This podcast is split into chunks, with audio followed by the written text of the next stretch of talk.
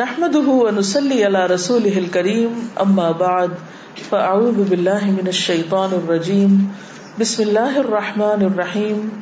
رب اشرح لي صدري ويسر لي امري واحلل عقدة من لساني يفقهوا قولي. کون حدیث سنائے گا؟ سنائیے. بسم الله الرحمن الرحيم.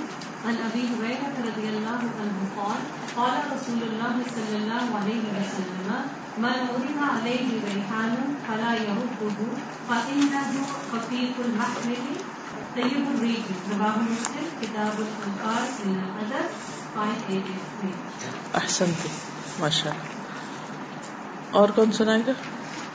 عن ابي هريره رضي الله عنه قال قال رسول الله صلى الله عليه وسلم من ولد عليه ريحان فلا يرده فانه خفيف المحمل طيب الريح كتاب الفاظ من الادب رواہ مسلم۔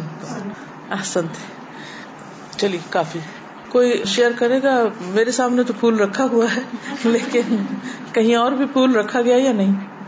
جی آپ ایز یوزل میں ہر چیز اپنے ہسبینڈ سے ضرور شیئر کرتی ہوں تو میرے بجائے میرا ہسبینڈ جو باپو لے کر آیا پورے گھر میں کیا اور ساتھ میں گاڑی میں اب جوہی میں بیٹھوں مجھ سے پہلے جو الحمد للہ اسپرے کرتے ہیں ماشاء اللہ انہوں نے عمل جلدی کر لیا۔ گڈ جی۔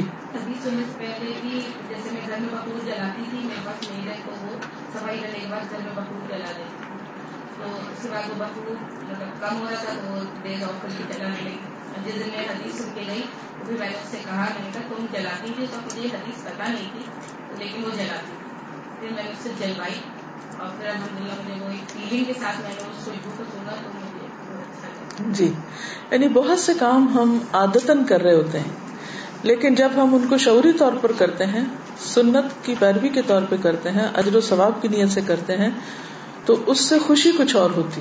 کیونکہ بہت سے کام کرتے وقت ہم ایک گلٹی کانشیس بھی ہوتے پتہ نہیں ٹھیک کر رہے ہیں یا نہیں۔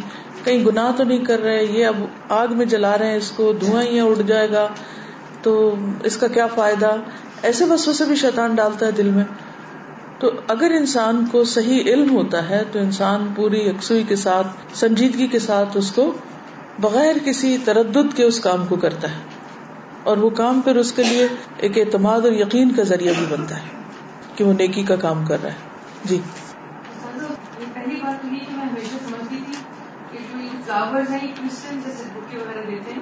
لیکن الحمد للہ اس نے کلاس میں پڑھا تھا پڑوسن پہ یہ مصنون عمل ہے اور یہ پھول دینا جو ہے، یہ ہمارے اسلام میں ہے۔ اور دوسری بات یہ کہ اس دن ہم گھر گئے تو پاس سے ہمیں مجھے اور میری بھابھی کو ہمیں کسی نے خوشبو گفٹ بھی کی تھی۔ تو گھر جا کے فوراً کھول کے ہم دونوں مقابلہ کر رہے تھے۔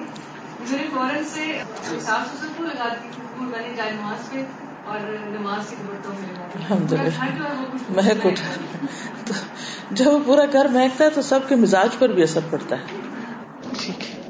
سبحانک اللہم و بحمدک نشہد ان لا الہ الا انت نستغفرک و نتوب الیک۔